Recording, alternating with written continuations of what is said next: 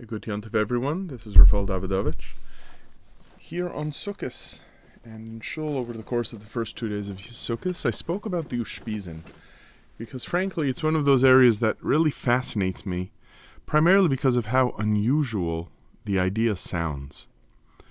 I think I told some of you last year that I wanted to devote my learning last year and this year as well to focus on those ideas that seem especially strange and that people have difficulty explaining, but because they come from our tradition, because they come from the Torah, they come from our rabbis, they have meaning to them, and there's something special about them, and they should make sense. And to dismiss them because they sound weird, or to just apologize for them, is something that I don't want to do, and I don't think anyone should do. So I've made a point of working on it. And this year, in terms of my learning, I've been thinking about the Ushpizin considerably. What are the Ushpizin? So I'll phrase in the most general way. You can probably find more information in your Siddurim and in your different Sukkahs books that mention that we have seven guests that join us in the Sukkah over the course of Sukkot. The Zohar says that they are Avraham and five other tzaddikim and David Hamelech, King David. And later rabbis explain that it's the seven are Avraham, Yitzchak, Yaakov, Moshe, Aaron, Yosef, and David. And what sounds especially strange about uh, this concept is that it sounds like lahavdil, the idea that exists in the world that seems that we try to entertain children about different holidays, or they uh, try to entertain children about the different holidays by introducing these imaginary characters. So a person loses a tooth, he has the tooth fairy. Then, of course, if you want presents, then you've got uh, Santa Claus and so on.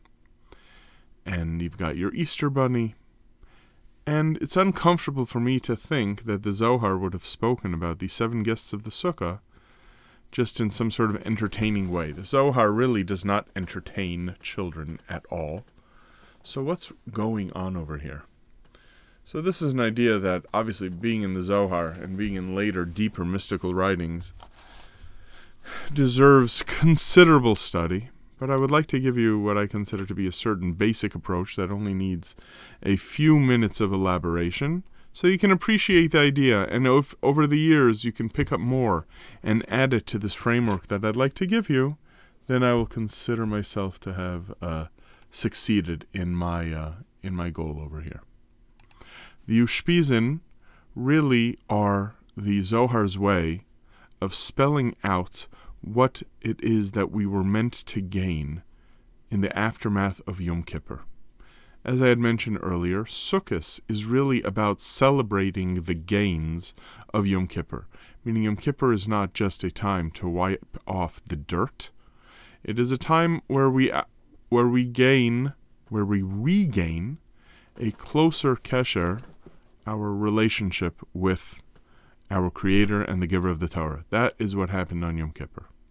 Sukkot is a celebration of Yom Kippur.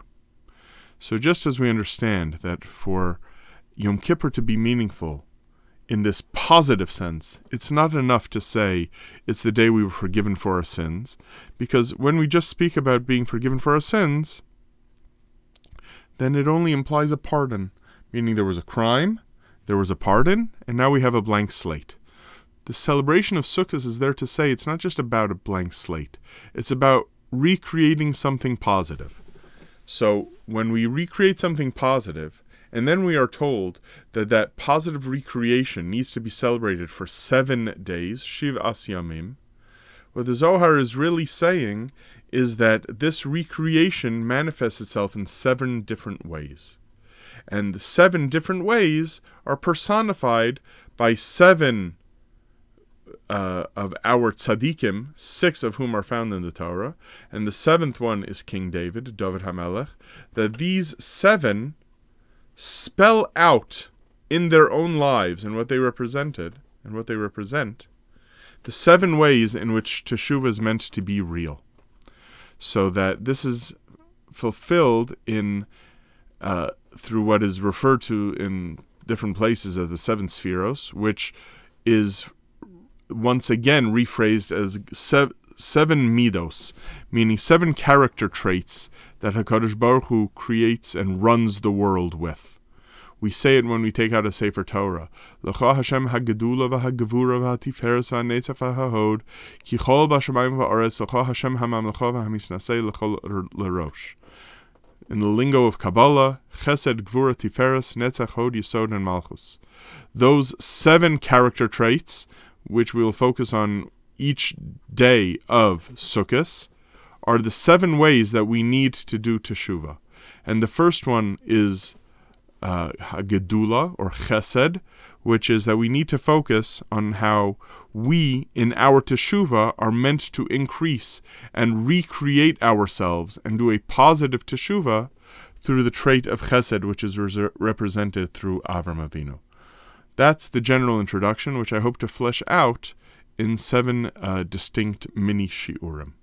That's all for now. That's all for now. Thank you.